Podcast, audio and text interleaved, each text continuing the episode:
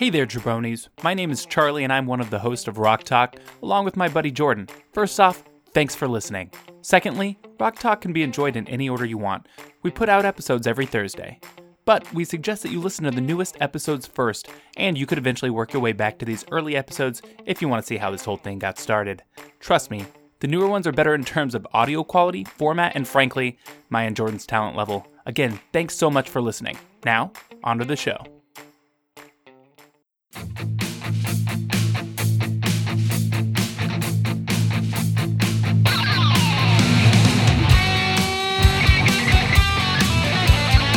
Welcome to Rock Talk, the podcast where a couple of jabronis get to know the roles of Dwayne The Rock Johnson. I'm Jordan Rummel, joined as always by my good friend and co host Charlie Guile, and today we are discussing The Game Plan, family friendly 2007 comedy about an NFL quarterback discovering that he has an eight year old daughter. Charlie, I cannot wait to get into this movie. How are you doing today? I'm doing all right. Uh, we got two Disney movies in a row, our third family friendly movie in five episodes. You know, people can vote on these, so this is what they want. They want more family fun. The people want family fun. What can we say? um, so we've I know we've got a, a little bit of news this week. So uh, what's uh, what's America's golden boy up to this week, Charlie? Uh, DJ had a pretty busy week this week. Um, first of all, this was announced yesterday, I believe. Um, Neve Campbell is joining uh, the 2018 movie Skyscraper. It's a movie that's in pre-production right now, uh, but it's it's going to be starring The Rock, uh, where he plays like basically a building inspector and has to save his family from a burning building. But anyway, so she's more of like a heavyweight. You can see her. I think she's in House of Cards as a series regular. She's been around the business for a long time. So that's some news on a an upcoming Dwayne Johnson movie. Well, that's so Neve Campbell. I just have to say, my favorite movie series outside of Fast and Furious is the Scream series, and Neve Campbell, I think, crushes every single movie. Oh right, she's my my all time favorite movie is Scream Two. Uh, no lie. That's your all-time favorite movie. All time, I can watch that. That movie. That's a movie I can watch at any time if it comes on cable TV. Scream 2 is just a, a gem of a movie. It's a sequel that's better than the original. It's overlooked, underappreciated, and she shines brilliantly. So I actually can't wait to see this movie. There's not many sequels that are better than than the original. I can think of like Godfather 2, Toy Story 2, mm, mm-hmm, mm-hmm. and uh, Scream 2. Bet on it, my friend. uh, the next piece of news we have is a viral video. This got a lot of play. The Rock, you know, Instagram this video earlier this week of a man, a truck driver, who stopped his truck in the middle of traffic to jump out to Dwayne Johnson's car and get a picture with him. It's pretty funny. The, but The Rock seems a little bit nervous during this movie. You know, this guy, uh, he's got his window down, and this guy's uh, on the side of his car trying to take a picture with him, and the whole time he's saying, uh, hurry up and take it because I don't want you getting hit. Yeah, yeah. The, the, Rock is stressed out in this video. I mean, it speaks so much to the kind of guy he is and the kind of celebrity he is that he's willing to take this, let this kind of thing happen in in traffic. But you're you're so right. He is he is nervous. He's a little nervous. Yep. and uh, you know what?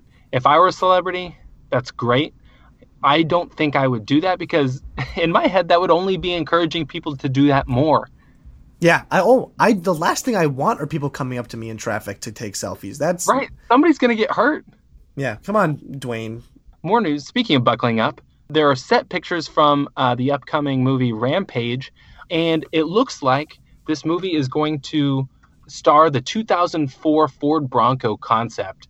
You know, I love cars, and this is a concept that's famous. It's been around obviously for a while now, and you'll see some like fake news articles every once in a while about, ooh, Ford is bringing the Bronco back and this is what it's going to look like. Uh, you know, that's not true. They're not going to put that into production, but it is a really, really cool concept car and it's just perfect for The Rock because it's big enough for him to fit in and it's also rugged enough for his personality. It's really cool. If you haven't seen it, just Google 2004 Ford Bronco concept. It's great because a lot of times concept cars don't even drive. So it's kind of cool that Ford's been keeping this up for you know 13 14 years so i'm confused by this so i i don't really is, is this is not the original ford bronco no correct the original ford bronco was a two-door suv from the 70s um, with a removable hardtop.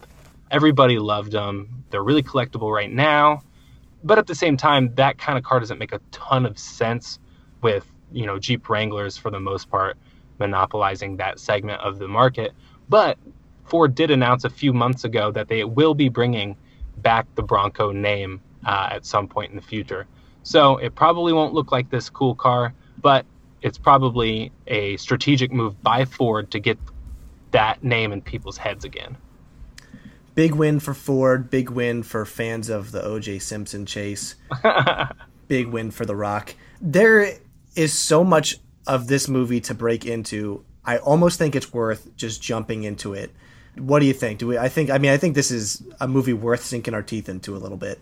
Yeah, uh, I mean, just first thoughts. What did you think? I mean, for me, it's a Disney movie, so there's always going to be some kind of enjoyment, I think, somewhere, just because Disney is the best in the business at making kids' movies. But even so, this one was a little bit of a chore.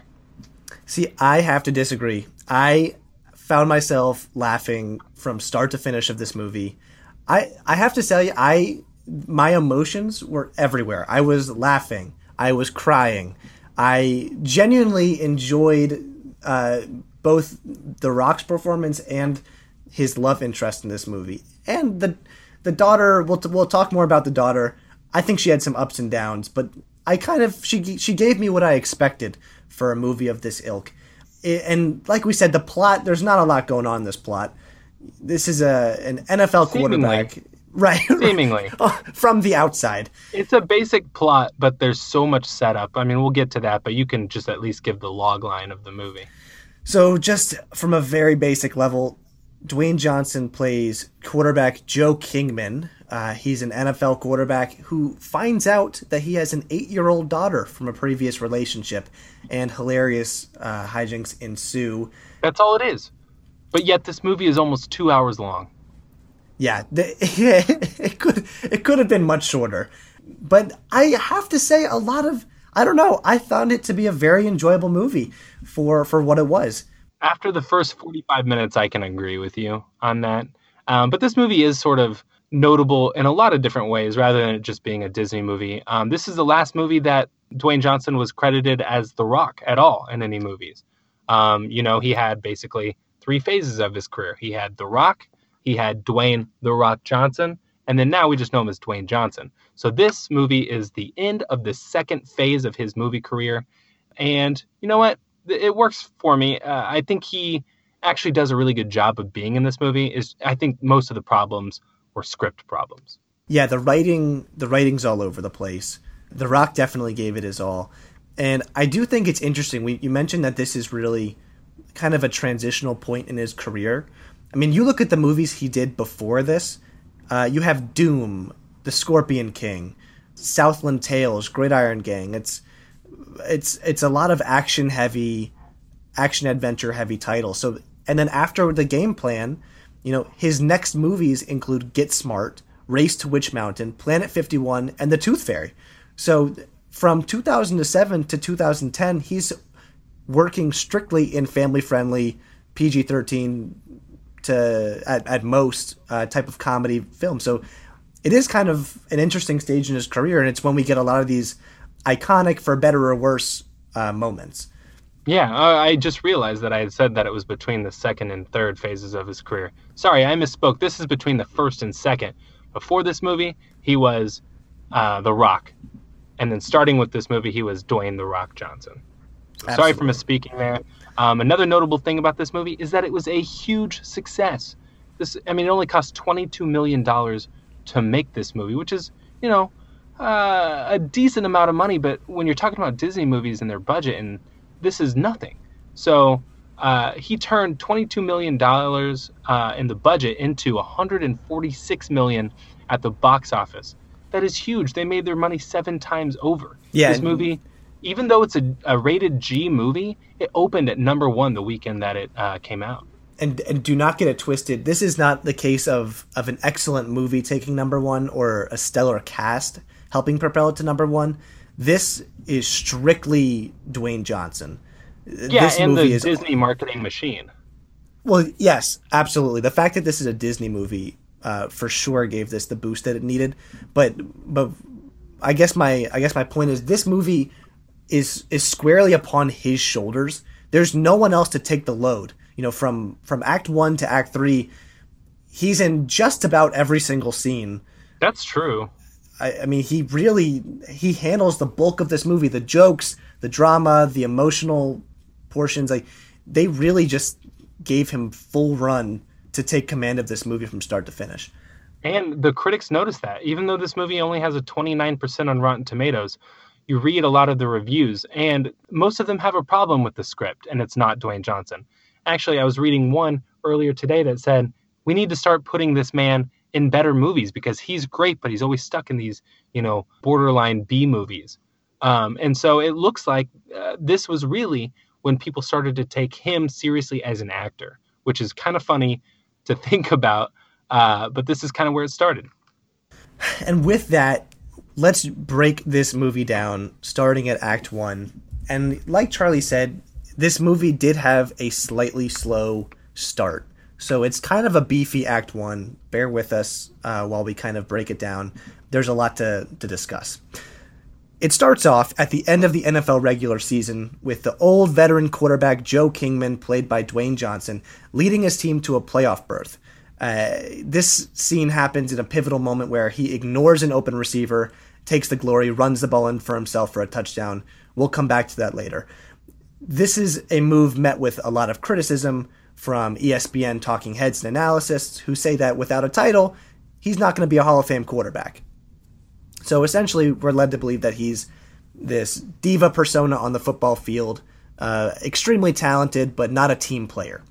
We then see the way that Joe lives, and it should be noted that his catchphrase and nickname is Never Say No Joe. Uh, that movie takes about three minutes to establish that. Uh, we, we see the way that he lives, and it's in a luxury apartment in Boston.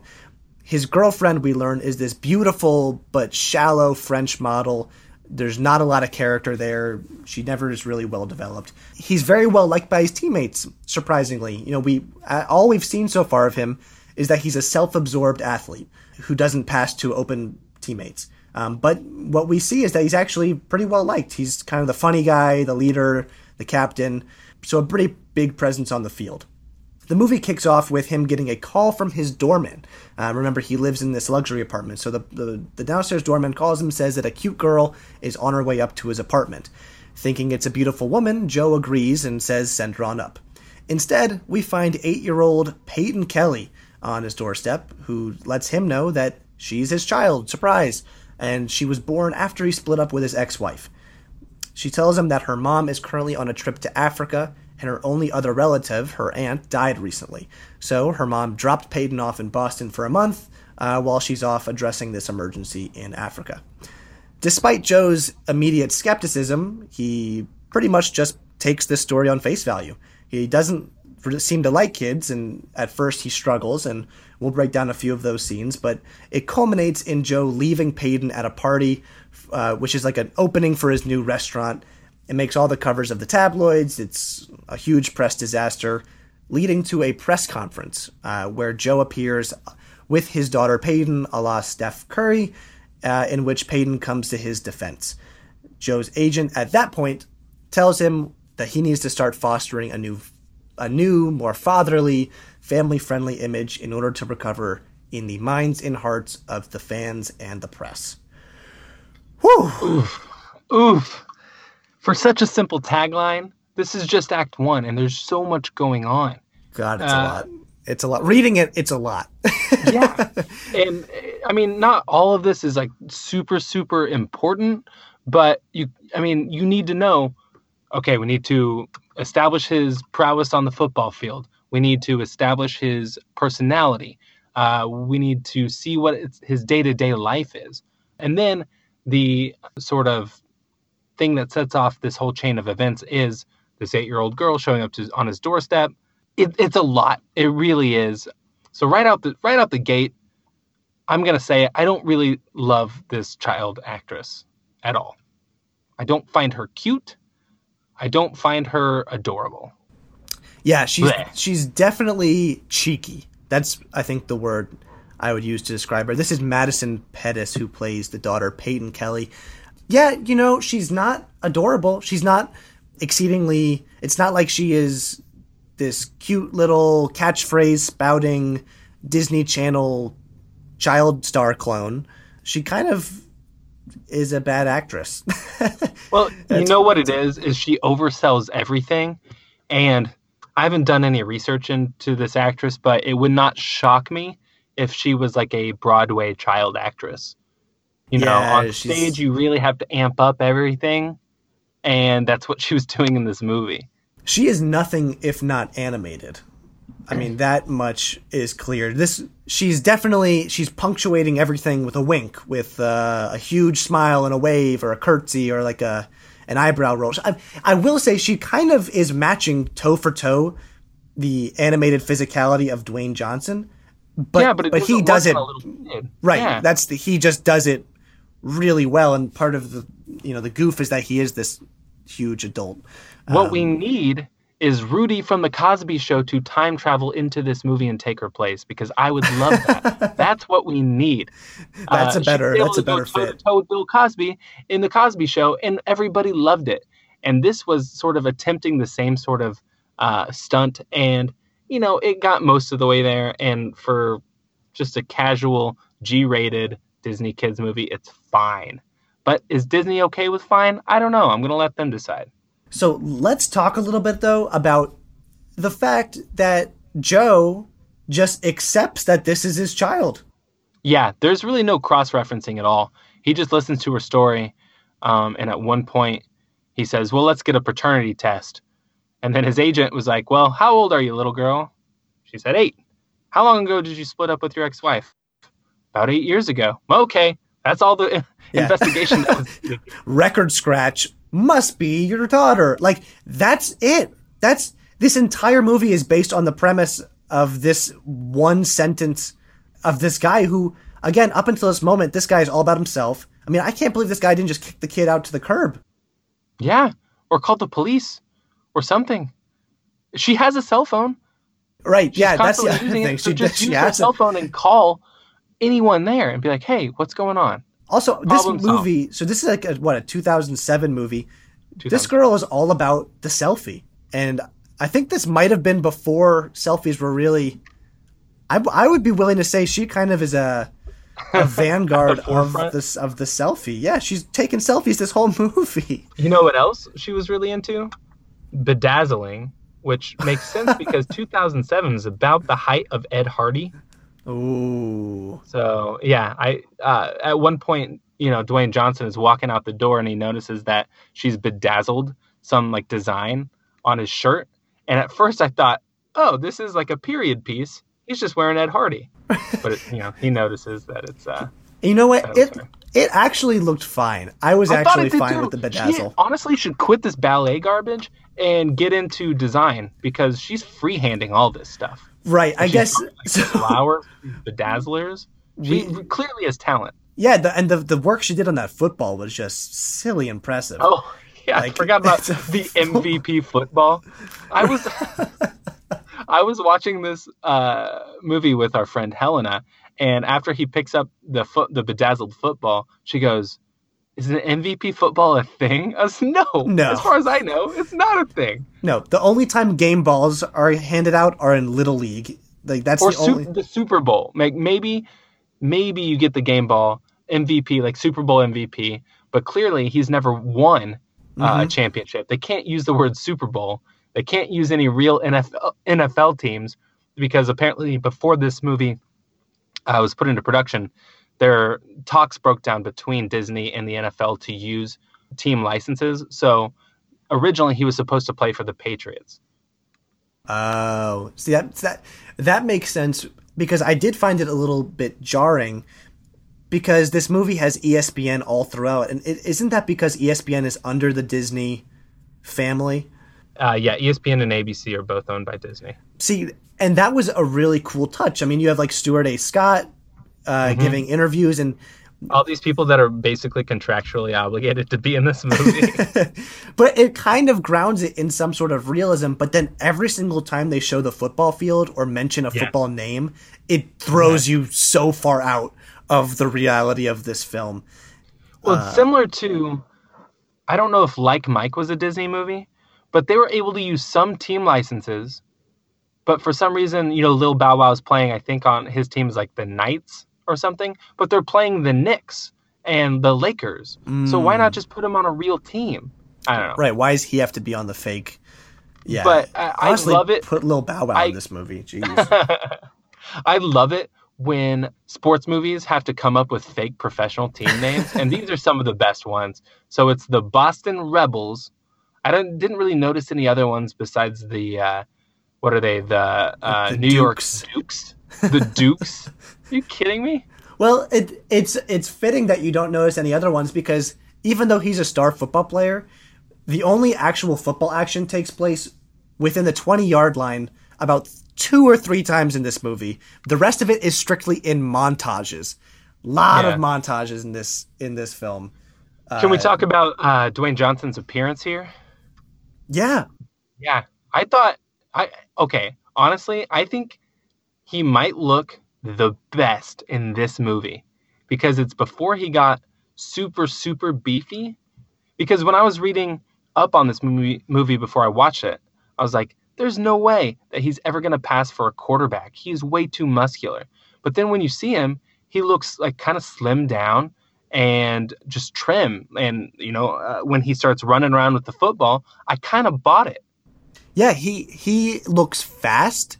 He looks just like a normal strong person would look.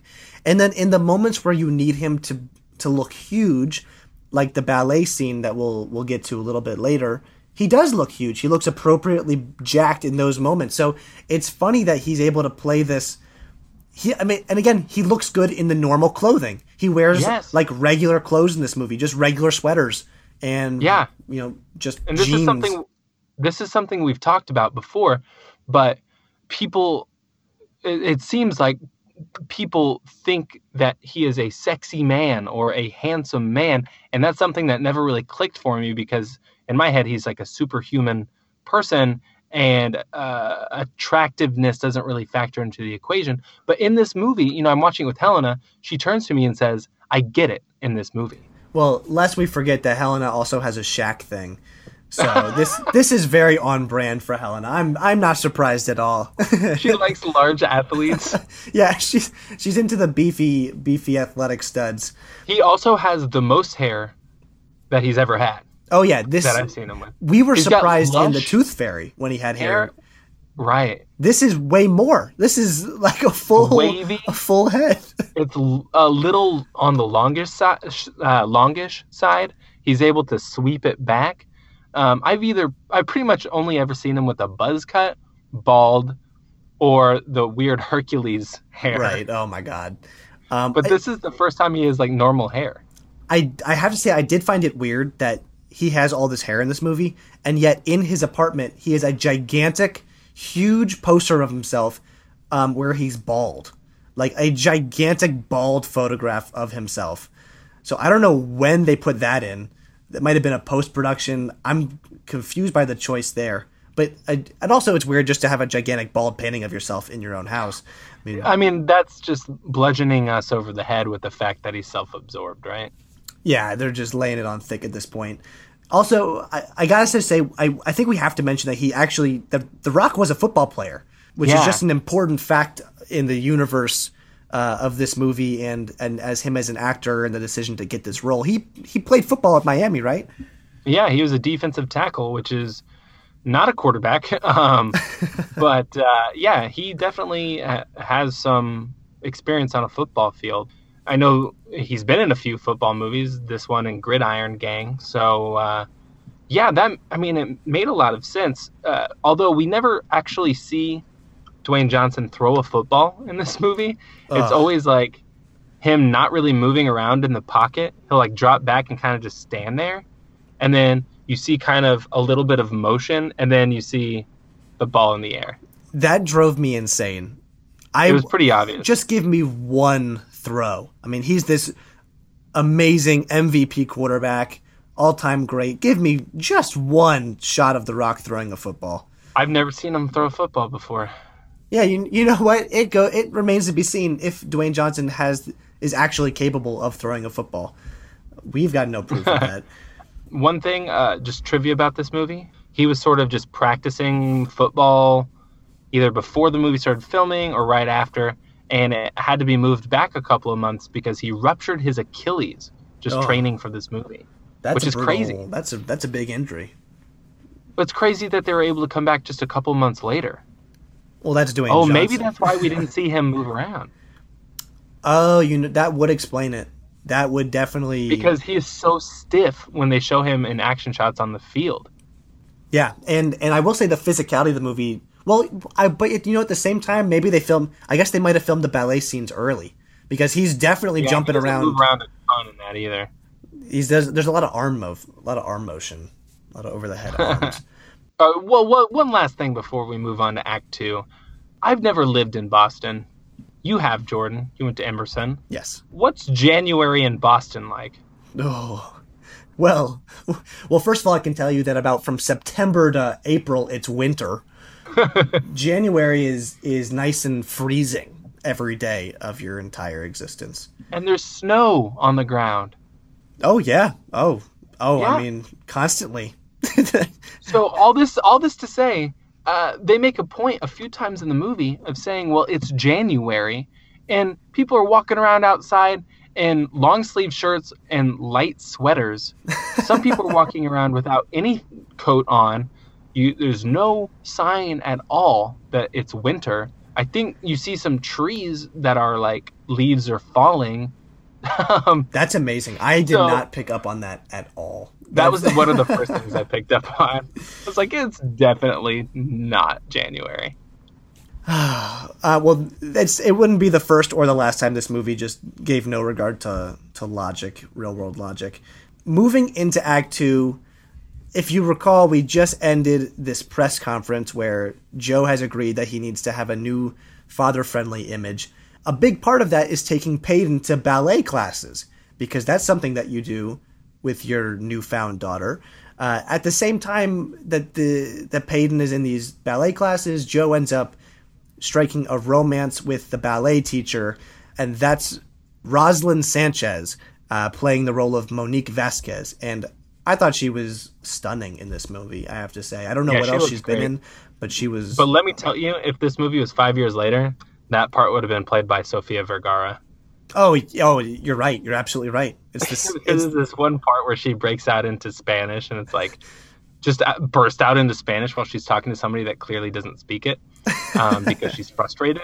And I'm like, oh, that's a real new take on a Latina. A might you call her spicy? yeah, this. They were not.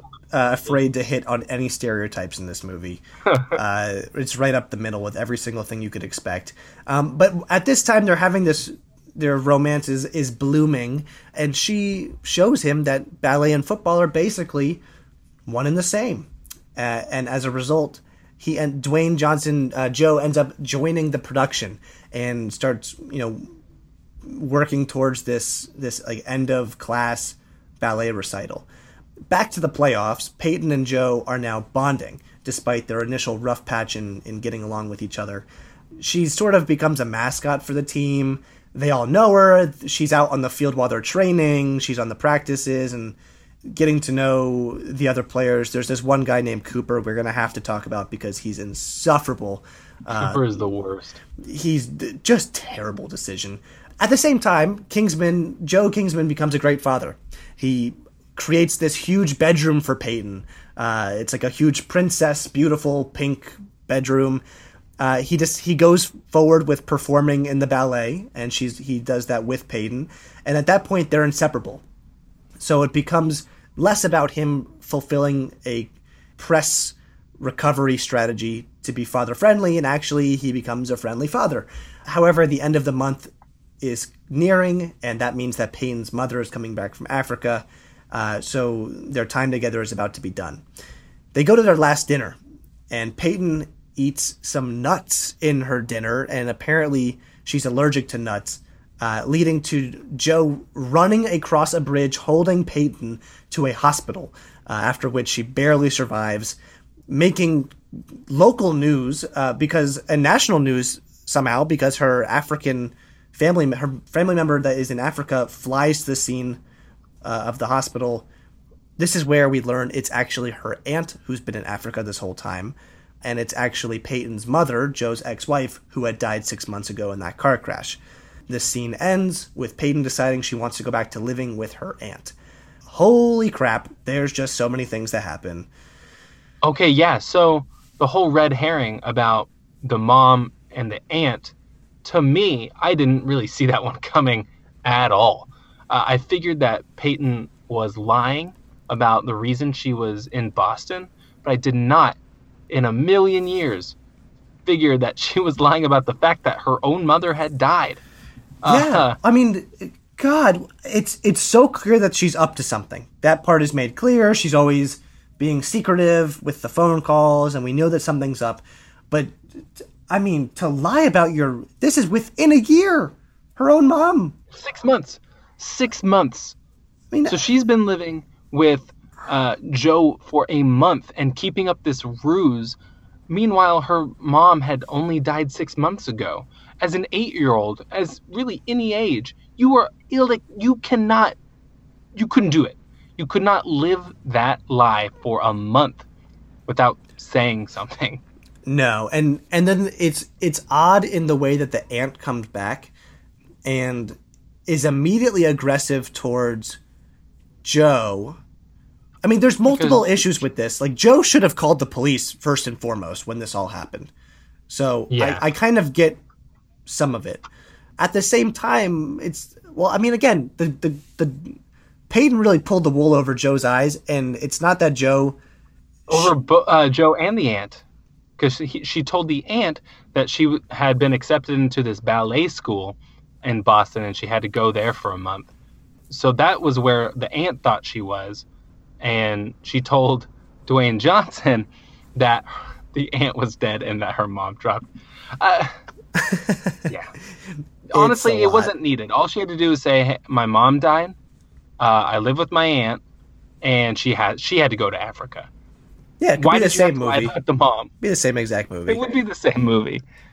Um, can we talk a little bit about Peyton and Joe bonding?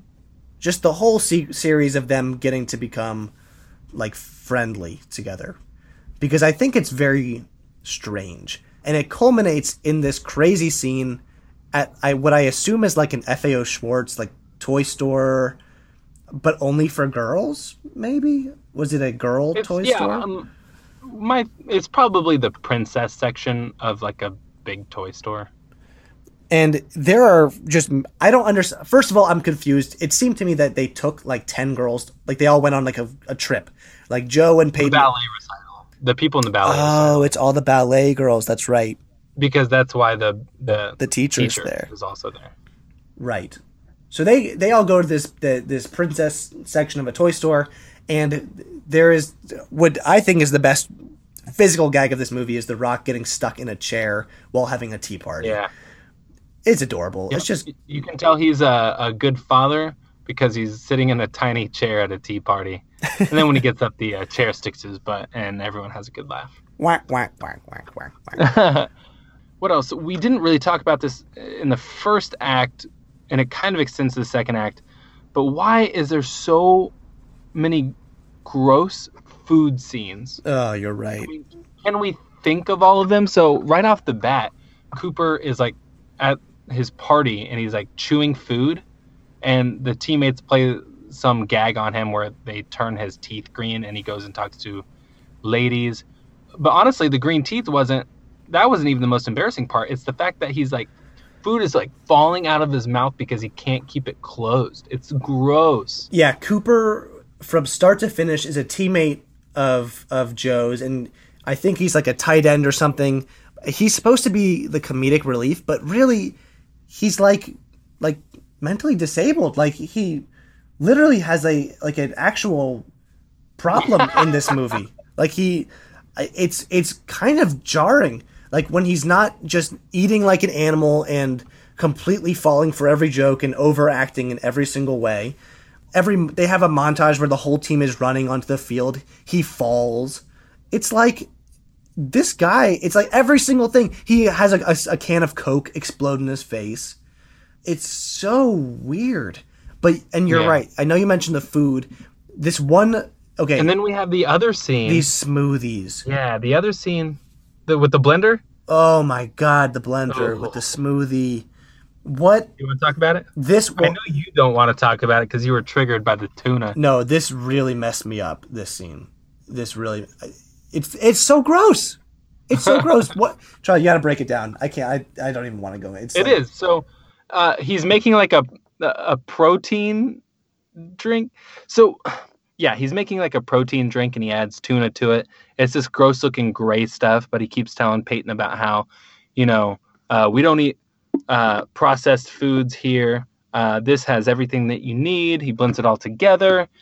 He serves it to her. She doesn't really want to drink it, and she accidentally somehow turns on the blender without the lid on, and this like gray goop that I can only assume smells like tuna Ugh.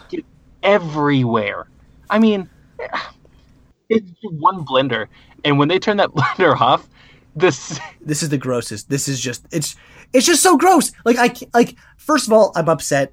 First of all, tuna smoothie, really? Like that's not a thing. That is not. I assure you, no one is out there drinking tuna fish smoothies. Number I don't think so. there's no way. There's One of, no. one of the reasons this way. movie was kind of interesting to me is because I feel like this is kind of The Rock's life. He's obsessed with fitness and he, you know, and nutrition, and he's always working out, and he's got a daughter, like a young daughter. So, you know, uh, it probably wasn't just a huge stretch uh, for him to play this, but yeah, nobody's drinking tuna smoothies. And this also happens in the most insufferable stretch of Peyton's behavior.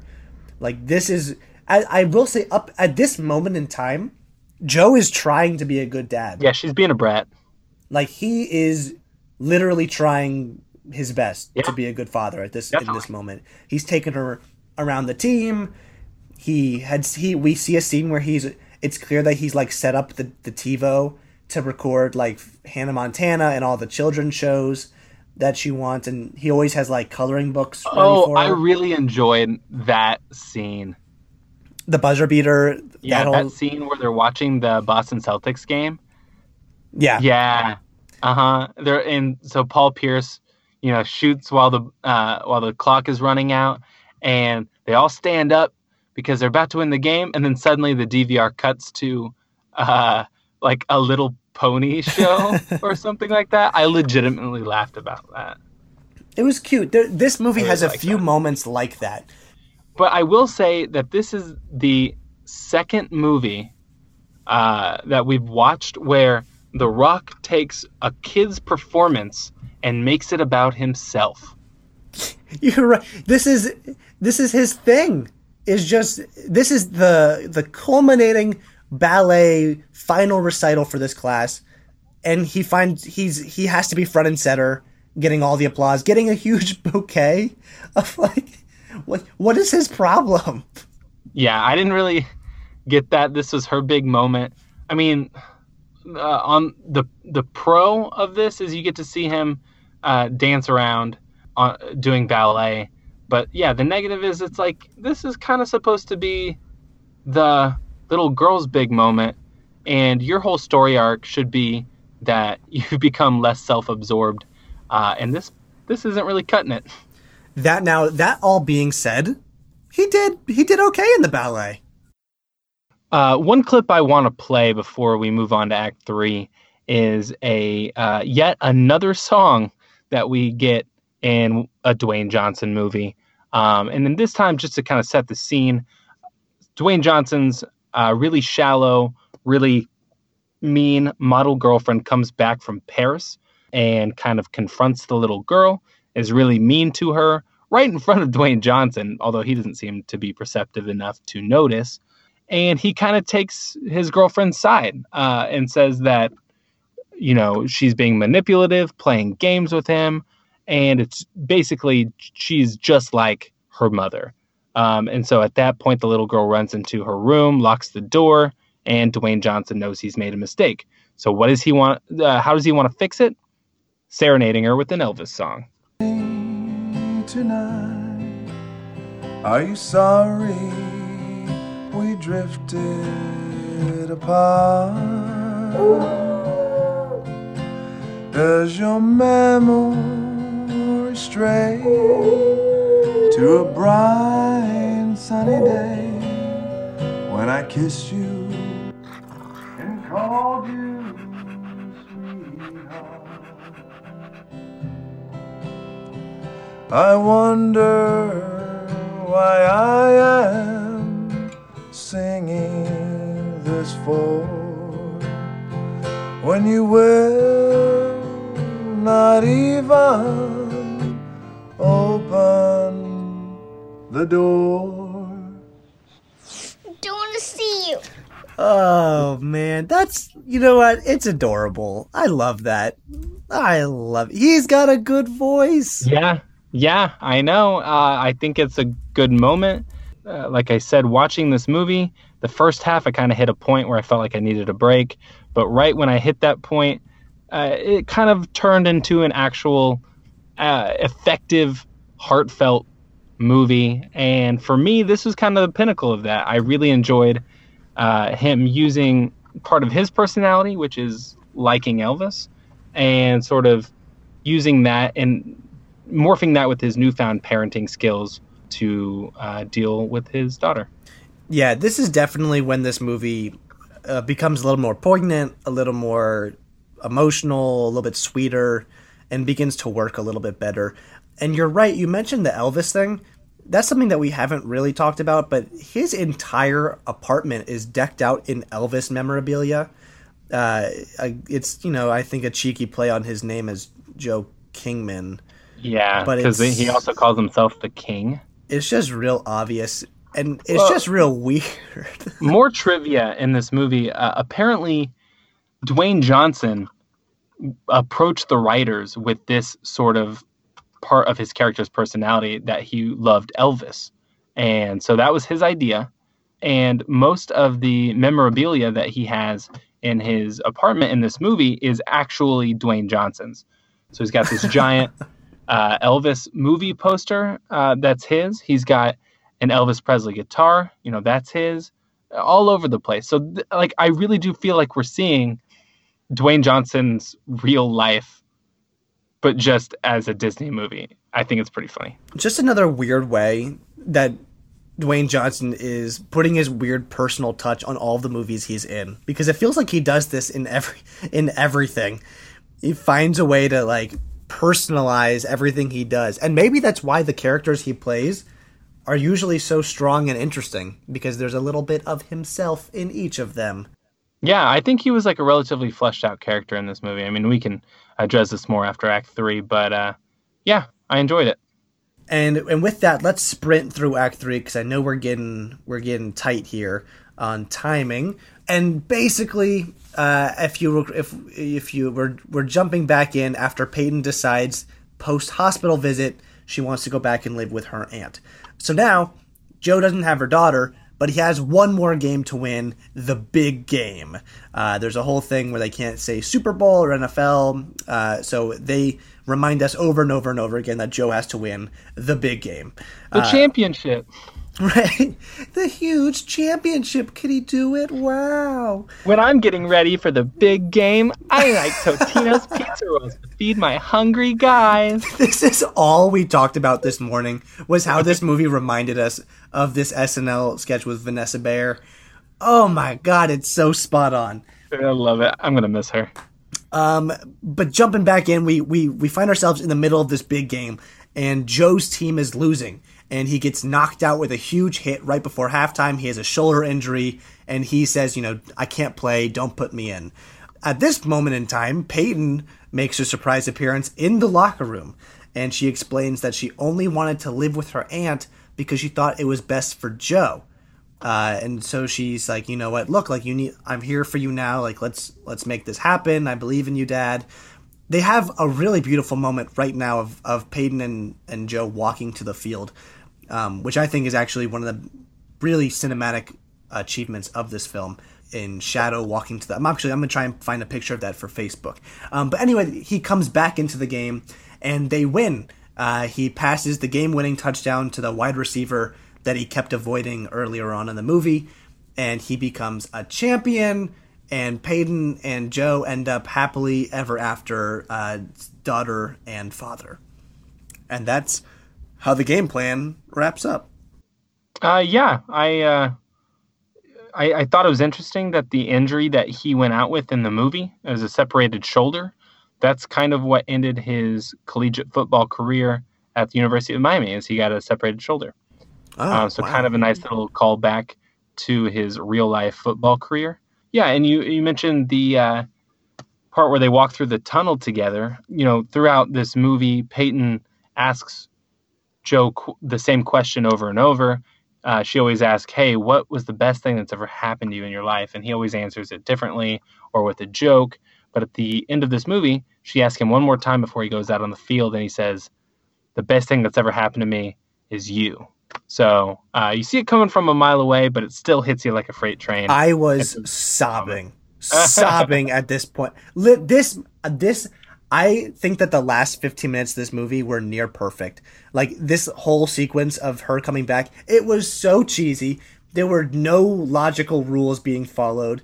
he walks through the field of play as it's going, and he stands on the field. That's an incredible, incredible decision by this the, by this director. That just he just you're right. He just comes out across midfield during the game. He just decides that he's gonna play. Yeah. I have no problem with that. you want to move on to superlatives? Yeah, yeah. There's let's let's get our superlatives out there. There are so many fun things in this film. Let's start with sweatiest scene. He plays football. You think there, you know, you think the obvious one would be some shot of him training or working out. Uh, jokes on you. It has to be him doing ballet because he is disgusting and gross. When he's yeah, there's ballet. this one part in the movie where the ballet teacher uh, and and he are in an argument. He says, "Well, you know, ballet is not a real sport," and she goes, "Well, I bet you it's harder than football." So he does some ballet, and then it smash cut to after ballet. He is so drenched. This might be the sweatiest scene of any Dwayne Johnson movie that I've ever seen. I mean, it is comedic how much sweat is dripping off of him. Yeah, it's it's it's honestly like someone just was dumping buckets of water over his head while like it's it's It so like he just did the weird. Yes, yeah, he was supporting ALS in this film. Yeah, seriously, why are we talking about? Uh, so, yeah, we'll put that on Facebook as well. The next uh, superlative that we like to give out is Big Rock Little World. Uh, we mentioned this a little bit earlier, but it's got to be the part where he's uh, having a tea party with the little girls in the ballet class, and the ballet instructor gets his attention. He stands up, and the chair is stuck to his butt. It's Ah, hilarious. It's great. It's a good gag. I will say, in a movie where the whole plot revolves around him being with this tiny little girl, there aren't many moments that exaggerate the size difference. Like that really is the only. The first scene with the two of them does it pretty well. He opens the door ex- expecting to see like a hot lady, opens the door after she knocks on it. He's only looking at his eye level. He's like, "Oh, I guess I didn't see anyone." Starts to close the door, and then you see that she's like, you know, all the way down there. So Yeah, there. Yeah, but it's. I just find it odd that in a movie where he's with this child, that there wasn't more made of that. It seems like a really easy bit. yeah, really, it was more of her being small rather than like her being small around all these giant football players. So like in the slow motion scene that you mentioned earlier, for some reason they've given her her own jersey. Uh, so she's walking across the field with the team in her own jersey. And it's adorable. And then we get to best one-liner. As we all know, Dwayne Johnson is known for his insane catchphrases. Uh, this movie was no exception. He was just spouting out weird stuff from start to finish. I was eating it up. Do you have a Do you have a favorite favorite from this movie? I, I really like it's towards the beginning, but he's putting her to bed for the first time. She goes, Read me a story. And you know what? As a brand new father and somebody who's not good with kids, he gives it a stab and it's pretty funny. We can play the clip right here. Yeah. The big bad wolf blew down the Grammy's house and ate the Goldilocks. And then there was something about the uh, porridge. The end. So that's a it's a it's a brilliant quote. Um, I love the way he delivers that. It's so deadpan. It's yeah. It's so funny. honestly, it's a funny. if- Yeah, if you could, if you were asked me to make up one sentence that combined a bunch of fairy tales, I don't think I could come up with something better than this on the spot. So uh, something about the porridge, the end. Oh, it was great. I really enjoyed it. And now we are at the end of our show. As is custom, we're going to give a rating here. Uh, so, Charlie, when you think about the game plan, how many touchdowns out of 10 touchdowns does this movie get for you? I like I said, I really enjoyed the second half of this movie. I thought it was effective as a Disney movie. Uh, I kind of bought that they were bonding, and he kind they kind of look alike, so that was going for it too. Um, so if it were just the second half of this movie, I would say I would give it you know a seven or an eight. But the first half of this movie is so mind-bogglingly stupid, and you just go from one gag to another gag to another gag. It's all over the place every scene runs about 30 seconds longer than it should. It's unforgivable. So for that, I'm gonna give it. Uh, I'm gonna give his performance a seven or an eight, but I'm gonna give the movie as a whole a five. Five touchdowns out of ten. So pretty pretty strong words. Um, I I have to agree. I think that The Rock's performance far exceeds the quality of this film. He is by and away the best part of this movie. He is charismatic. He is funny when he has to be funny. He pulls on the heartstrings when the movie calls for it. Oh, you get you get a crying scene, which is really rare for him. Yeah, his his his dynamic range in this film is everywhere, and and I found it really impressive. Um, I have to say, I think this is one of the more impressive rock movies um, as as far as acting is concerned that we've covered. Yeah, And so I would agree with you. I think his performance, I'd give it a solid eight, close to a nine. I would give it a close to a nine based on the supporting cast and the script that he was working with. Um, I think that he crushed it. As far as the movie, I'll be a little bit more generous. I really enjoyed this movie. It, it is dumb. Uh, it is really, really, really silly and, and overly reliant on on gags to get you through that first half. But I really find that second half of the film super redeemable. And like I said, I you know I fully got lump in my throat, tears swelling up. I fully bought the entire narrative arc at the end with her, with Peyton returning, um, and I was cheering them on when they won. So I'm gonna give it a seven. I'm gonna give this seven touchdowns. but here's the thing: this movie is almost two hours long. This is an editing problem. They didn't need the first 45 minutes to be that long, so it sh- should have been a much easier fix. Just cut it down to 90 minutes. This would have been a great movie. But they had they had all the ingredients there and didn't execute, and for that reason, I can't forgive it for that. So, Disney, I know you don't need my approval, but I'm not giving it to you this time. Oh man! Uh, so that just about does it for episode five of Rock Talk. We thought it'd be fun now, just because we're five episodes in, to quickly break down, give a real quick sense of the last five episodes we've looked at, and and just sort of give our thoughts on you know Charlie. What are the, what do you think of the movies that we've we've covered so far? That would be Fast and Furious Six, Pain and Gain, The Tooth Fairy, and uh, Moana. Moana, Moana, that's right, Moana, and and then of course the game plan. So where does Yeah. you know what's kind of your your thoughts on on what we've looked at? Well, I'm gonna rank them real quick. So uh, from best to worst of the ones that we've done, I got to go number one, Fast and Furious. Uh, Fast and Furious Six, love it. It's great, amazing. Then I'm gonna go with Moana. I really enjoyed it. The music was great. Uh, number three, I'm gonna go Pain and Gain. I honestly I thought maybe putting it at number two because I really enjoyed it, but the last half of that movie kind of falls apart for me.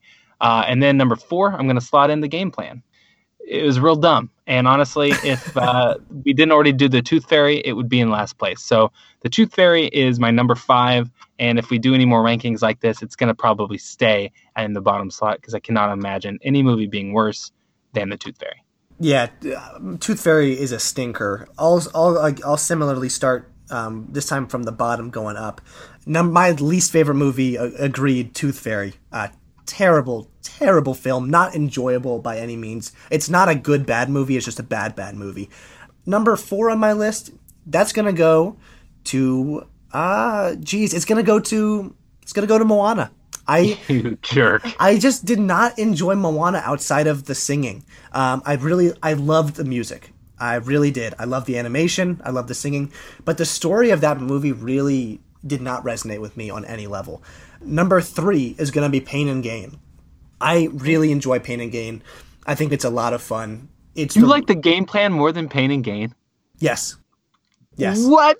Yes. To me, right now, as it stands, the game plan is my number two movie um, that we've covered. I think it has all of the makings of of what The Rock has become as an actor. It shows all of his range so early in his career. It marks this huge turning point for the kinds of movies he was willing to take on. I thought it was cute. I thought it was funny, adorable, a perfect family film. Made me cry, made me laugh. It really hit me on every single level. And of and then of course number one though I have to give it to Fast Six, one of the more brilliant movies in the franchise. It's going to be hard to knock one of those off the top spot simply because got so much love for the Fast and Furious series. But that's that's my list and I'm sticking to it. All right, so that's going to be it for this week of Rock Talk. Join us in a couple more weeks. Until then, you'll hear from us on Facebook. We'll put a poll out there. You guys can choose uh, what movie you want to see for episode six. Till next time, jabronis. We'll catch you later.